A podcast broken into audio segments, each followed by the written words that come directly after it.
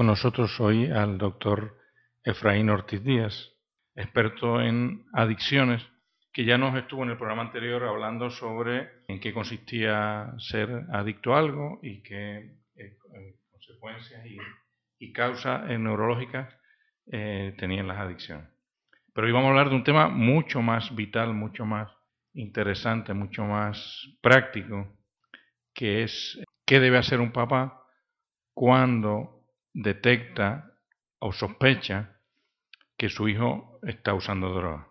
Y yo quisiera empezar por eh, preguntarle cómo detectar, qué cosas yo puedo observar en mi hijo que pueden ser indicadores de que está empezando a usar droga. Saludos, Bobby. Nadie conoce mejor a su hijo que sus propios padres.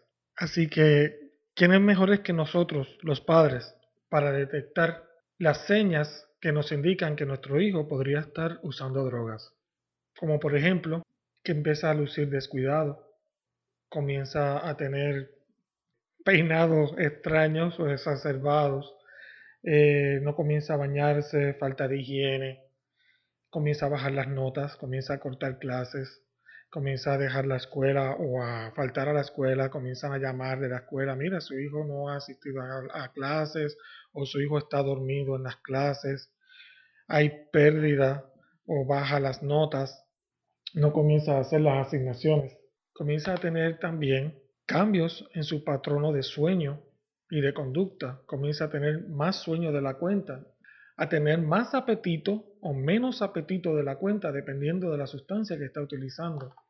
Comienza a tener un deterioro en la relación con sus familiares, con sus hermanos, comienza a tener problemas de comunicación, de agresividad, de irritabilidad, de pérdida de interés por sus cosas, por sus hobbies. Ok, se nota, notamos entonces que oh, todos estos síntomas hay que verlos en conjunto, porque uno solo de ellos que baje las notas o que deje de asearse, eh, uno solo de por sí no, no, no te va a decir, mira, este, está usando droga, hay que usar, hay que tener varios, entiendo yo. Sí, de hecho, muchas de estas cosas son eh, conductas propias de la adolescencia y tenemos que también diferenciarla de lo que es el uso de drogas. Eh, pero cuando están usando drogas los muchachos, esto es más marcado. O sea que de todas formas hay que aplicar, no, hay nada mecánico, que cuando tú veas esto, sabes que estás usando droga, hay que aplicar un poquitito de sabiduría, de saber entender al muchacho eh, más a fondo. Y eso me llevaría a la segunda pregunta, que es, ¿por qué un muchacho empieza a, entrar, empieza a usar droga? ¿Por qué una persona, que lleva una persona que, nunca la ha hecho a empezar a usar droga. Sí, hay factores que, la ciencia ha estudiado eh, que nos llevan a los muchachos a, comenzar o a adentrarse en este mundo de las drogas. La primera es la curiosidad. Hay gente que, los muchachitos, ¿verdad? Ven a otras amistades, a otras personas a usar droga y solo por simple curiosidad eh, comienzan a probarla. Eh, lo otro es pues, por presión de grupo. Los mismos muchachos comienzan a decirle, mira, pero eh, tírate este feeling o tómate esta pastillita y ya tú verás, te vas a sentir bien. Eso es para que pases un rato chévere con nosotros.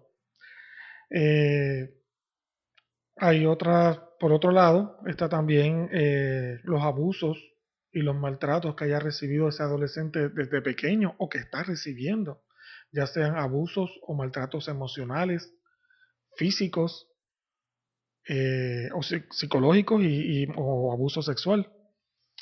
Eh, que venga de una familia con hogares disfuncionales, donde hay agresión por parte de, los padres hacia ellos o entre ellos, eh, que haya adicción dentro del mismo núcleo familiar, baja autoestima, trastornos mentales, que el muchacho venga, ¿verdad?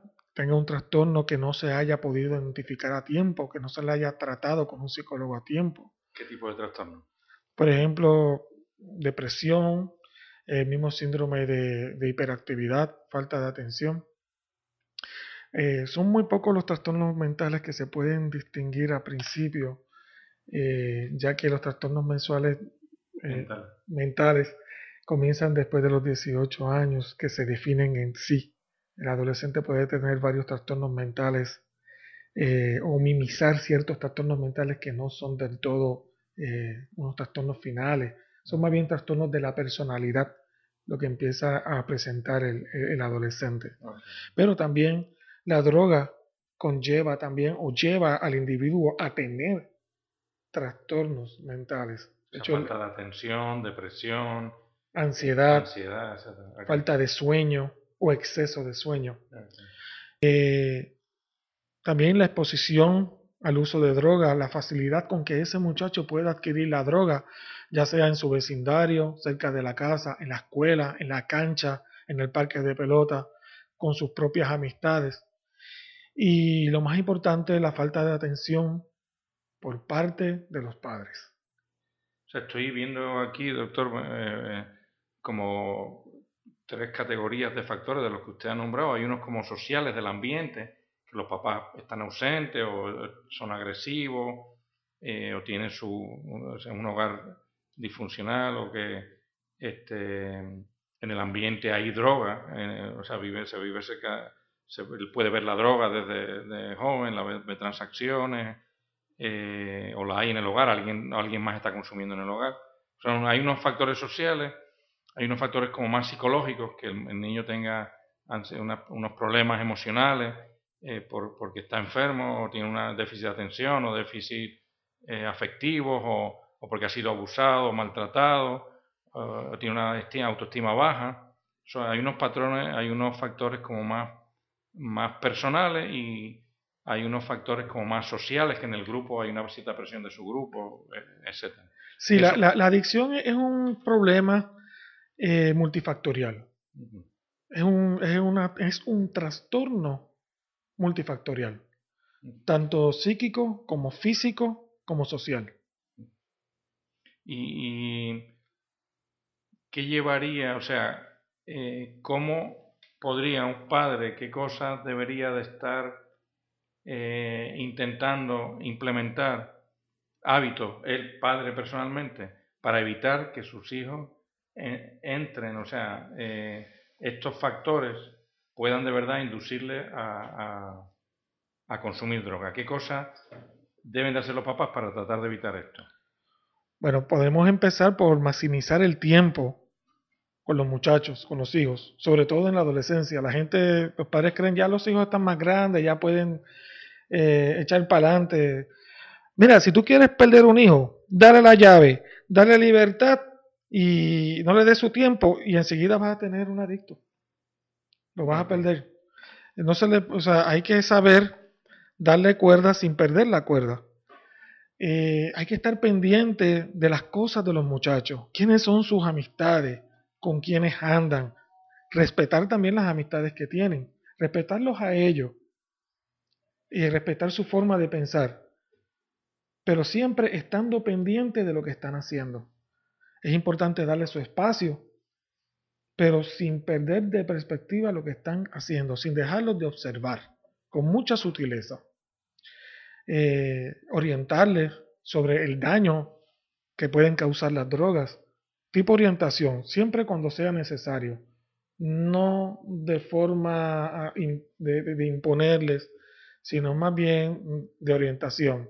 Participar en actividades de familia, participar en sus actividades. Muchos de estos muchachos les, gusta que estén sus padres pendientes a, su hobby favorito, a su deporte favorito. Eh, tener y establecer los límites claros de la casa. Todo el mundo sabemos que todos nosotros en nuestras casas tenemos nuestros límites y nuestras reglas. Establecer límites y reglas y ser consistentes con los límites y las reglas y mantener el respeto en el hogar y la armonía entre ¿verdad? los padres, entre su pareja, entre los demás hijos. O sea, estoy observando, eh, bueno, que es complicado, obviamente, tener eh, en el fondo lo que usted está invitando a los padres de, de, si bien quieres, quieres evitar o mantener a tus hijos eh, alejados de las drogas, pues trata de que tu hogar sea funcional. O sea, eh, eh, que tu hogar sea agradable, que tus hijos se sientan queridos ahí. Está, en el fondo nos está retando usted a que eh, no, no hay una mecánica para evitar que un hijo entre en drogas, sino que lo que hay que hacer es dotarle de un ambiente que usted ha marcado los parámetros de ese ambiente para eh, dedicarles tiempo, inculcarle este, valores, eh, conocer a los hijos, darles libertad a la vez que darles seguimiento. O sea, que la libertad no sea simplemente una, eh, un olvidarse de los hijos, un dejar que hagan lo que les dé la gana, que el papá siempre esté, les da su espacio, pero a la vez está pendiente de ellos y de los síntomas que enseñen. O sea, que usted nos está retando, ha retado a los padres a que eh, para evitar eh, problemas con los hijos, creen un ambiente adecuado en su hogar. Pero quiero ir ahora este, al caso ya más penoso. O sea, ya las evidencias son claras de que el hijo tiene problemas de droga. Eh, por las razones que sean, hemos visto que son bien complejas. Ya las razones, ya las señales son claras. O me lo han dicho, o le he visto con algo, o eh, en la escuela me lo han dicho, una familia me lo ha dicho. ¿Qué yo debo hacer? Hay que actuar enseguida, pero con calma y responsablemente. La adicción en los adolescentes, si no se trata a tiempo, puede causar mucho más daño en su cerebro que en un adulto. Y un cerebro dañado por sustancias adictivas es más difícil salir del problema por la psicodependencia, sino si, si se mantiene eh, constantemente en ese tipo de, de adicción con el tiempo. Mientras más tiempo pasa el muchacho en la droga, más fuerte será la psicodependencia y más difícil será dejarla. eso lo, tengo claro, o sea, eso no, pero eso, pero ¿qué, ¿qué yo hago? O sea, yo tengo claro que tengo que intervenir, pero ¿qué hago? ¿Le doy un grito? ¿Le doy no, hay, que, hay, que actuar, hay que actuar a tiempo. Simplemente eh, sentarse con su hijo, tratar de afrontarlo, decirle, mira, hemos visto esto, me están diciendo esto, lo otro. Eh, pensamos que estamos, estamos viendo que tienes este tipo de conducta que anteriormente no tenías, estás durmiendo mucho, estás con ciertas amistades, no estás yendo a las clases, estás bajando las notas. Primero identificar qué es lo que tiene el muchacho, si tiene algún problema, alguna depresión. Ya identificaste que estás usando droga, dile, mira, pensamos que, pues pregúntale directamente. Tengo sospechas, estás haciendo cosas que me hacen pensar que estás usando algún tipo de droga. ¿Es correcto? Es posible que el muchacho te diga que no, que te lo niegue. Y es normal. Eso es lo más normal que puede suceder. Que te que está usando sustancia. ¿Qué yo hago? Si mi hijo me dice, yo le digo, mira, me dicen que está usando la misma. No, están inventando eso. ¿Qué yo hago? Bueno, el muchacho dice, no, papi, yo no estoy usando droga, yo no estoy en nada de eso. Tú le vas a decir, bueno, pero es que eh, señálale los puntos que has encontrado, que has identificado. Y él va a tener una explicación para todo. Estoy bajando las notas porque en la escuela, esta escuela es una porquería. Exacto. Eh, él va a tener para todo una explicación, excepto que está consumiendo droga. Lo primero que vamos a hacer es hacerle un examen médico. Puede que tenga alguna enfermedad, lo que, le, lo que le está llevando a tener un trastorno del sueño y un trastorno del apetito. Vamos a hablar con él, vamos a comenzar a hablar con profesionales que se dedican a esto. Vamos a hablarle al muchacho con respeto sin perder en ningún momento la paciencia. Vamos a tratar de hacernos amigos de nuestros hijos. Tratar de ganarnos esa confianza con ellos. Eh, hay muchos médicos que están capacitados para orientar y profesionales que están capacitados para orientar a, los padres precisamente sobre qué deben actuar. Cada muchacho actúa de manera distinta y responde a manera diferente. O sea, pero usted está sugiriendo que le preguntemos directamente, ¿estás usando droga? Eso sí, preguntemos. Sí, para que el muchacho sepa que ya tú te has dado cuenta de lo que hay. Okay. Puede que alcance, pues el muchacho se ponga un poquito rebelde, puede que tenga una reacción. Nosotros no debemos reaccionar a eso. Simplemente hablarle con mucha serenidad, sin perder la calma, pero tampoco debemos ser eh, coger, asumir la actitud de, de, pena, de sobreprotección, con el famoso, ay bendito, pero pobre de mi hijo, ¿qué voy, le voy a hacer? Eh, o sea, hay un, eh, el muchacho, eh, usted me corrige, va a tener, va a tener una tendencia a manipular eh, a los papás, a la mamá, a decirle, o sea, a meterles como un miedo. Todo dependiendo, o sea, no queremos que, este muchacho se ponga rebelde y se vaya de la casa. Eso, eso es lo que tenemos que evitar. Tampoco podemos decir, yo no te quiero aquí en mi casa usando drogas. Esa, esa conducta tampoco debe ser. O sea, eh, y por otro lado, tampoco podemos asumir la conducta del ay bendito, no te preocupes, quédate conmigo, yo te voy a dar el dinero para que no te vayas a robar o te vayas a llevar cosas de la casa. Eso sucede, o sea, hay papás es, es, muy común. Muchos pacientes que yo tengo, ah, cuando entrevisto a los padres, me di cuenta que tengo pacientes que los padres le pasan de 50 a 100 dólares diarios. Diarios a su hijo. Y yo le pregunto, ¿pero por qué le pasa tanto dinero a su hijo? Me dicen, doctor, pues, es que tengo que darle dinero en mi, piensan que ese es su deber. A, un paciente con problemas de adicción no se le debe dar dinero y hay que estar monitoreando todo. Algunos padres me dicen, pero ¿y la libertad? Bueno, la libertad sí se la ganan, pero necesitan supervisión. O sea, no se debe dar dinero. Si tenemos sospecha de adicción, el dinero hay que controlarlo mucho más. Mucho más. Y las salidas de la casa. La salida de la casa. La de la casa. Y controlar sobre todo si estamos hablando con menores.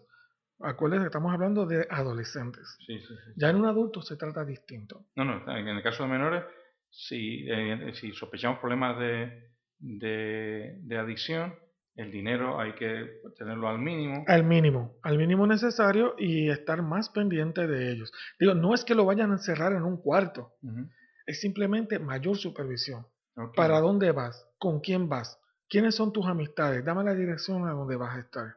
¿A qué hora vas a llegar? Te voy a esperar cuando llegues. Interesante, doctor. Y em, aquí, por último, doctor, eh, usted recomienda en cuanto a que después de que se haya llegado a ese tipo de rapport, eh, acudir a un profesional. ¿A quién yo debería de ir? Yo no tengo experiencia en esto, yo lo que tengo es un médico de cabecera, si acaso. Eh, ¿A quién yo debería de ir a, pedir orientación sobre, sobre esta situación que tengo con mi hijo? Aquí en Puerto Rico tenemos, gracias a Dios, eh, unos programas excelentes en adicción. Eh, tenemos profesionales, hay dos universidades que actualmente están graduando profesionales en adicción que son consejeros en adicción. Hay psicólogos que están haciendo maestría en consejería de, de adicción. Bueno, pero es que, doctor, es que yo no sé si mi hijo es adicto o no. Eh, yo no sé si él ha fumado tres cigarrillos de marihuana o es un adicto. O sea, yo no quiero ir donde un adictólogo, vamos a ponerlo así, sin saber de verdad que él tiene problemas. Este... Precisamente, uno va primero a donde su médico de cabecera y a donde un psicólogo. El mismo médico de cabecera y el psicólogo en muchos de los casos orientan a los padres sobre qué es lo que tienen que hacer. No hay que llegar con el muchacho allí directamente a la primera. Simplemente llaman a un consejero en adicción, tengo este problema, y el consejero le va a decir paso a paso, evalúa el caso, y paso a paso, según sea su, su, caso, ¿verdad? Eh, le va a decir qué es lo que tiene que hacer con su hijo. Ok, o sea, y después ya ese caso se lleva al hijo o se hace versión Exacto, se le puede, ya se evalúa si se le hace una toxicología. Se puede hacer también al ser hijo menor, si el padre consciente, se le puede hacer una toxicología por sangre sin que el muchacho se dé cuenta. Una toxicología es un examen médico para determinar si está usando droga. Si está usando droga y el tipo de droga que está usando. Ok, bueno, doctor, yo creo que ha sido de verdad un programa súper ilustrativo. Hemos aprendido eh, a cómo bregar una situación tan delicada como cuando nos entra eh, la información de que nuestro hijo está usando droga, no entrar en pánico, saber por qué ha podido entrar en droga, saber eh, detectar los síntomas, saber eh, entenderlo por qué puede estar en esa situación y saber eh, qué pasos dar después de que uno ha, ya entabló la, conversación con el hijo sobre, sobre este asunto. Yo creo que han sido unos consejos muy prácticos y, esperamos contar con usted eh, más adelante en todos estos programas sobre la adicción. Muchas gracias.